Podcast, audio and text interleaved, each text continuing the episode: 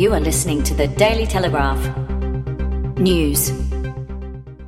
Hi, I'm Simran Gill from the Daily Telegraph with the top stories for Tuesday, June 11. A Sydney solicitor has been ordered by the British High Court to pay back her share of more than $34 million fleeced from investors in an international carbon credit con. Bankruptcy proceedings have begun in Sydney against Marsha Dominique Hargis, 44, to claw back money after the schemes persuaded thousands to plough their savings into native forest regeneration in Australia, a rainforest in the Amazon, and rice farm harvests and forests in Sierra Leone own. We harvest, you profit, boasted brochures from Capital Alternatives where Miss Hargis was a director. Prime Minister Scott Morrison has admitted that his government agencies are failing some of the nation's most vulnerable veterans in the face of growing calls for a royal commission into military suicides. The PM last night called for urgent departmental briefings on the crisis highlighted by the Daily Telegraph's Save Our Heroes campaign. Mr. Morrison said while he believed a lot of effort was taking place within the government, including a $500 million revamp of the Department of Veteran Affairs, he was concerned to make sure the money hit the mark.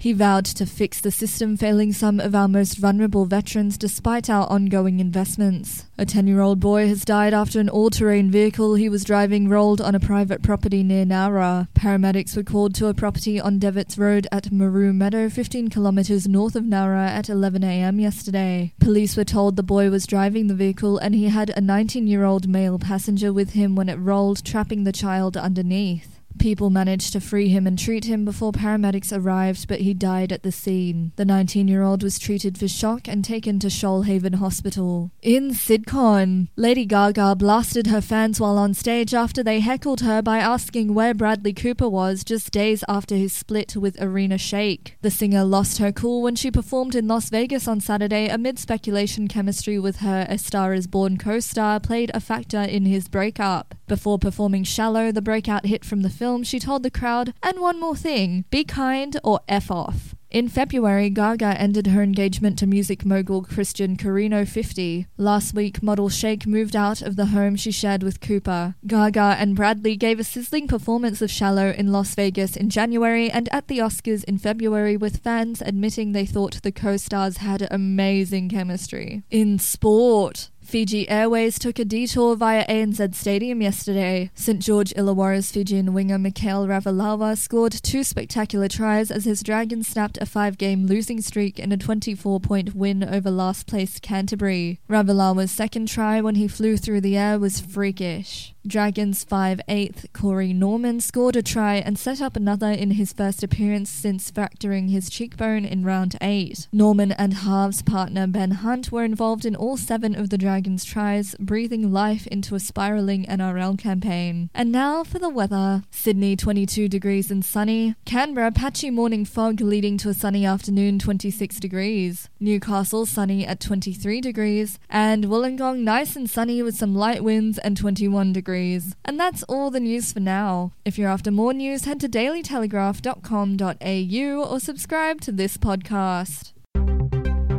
You are listening to the Daily Telegraph. News.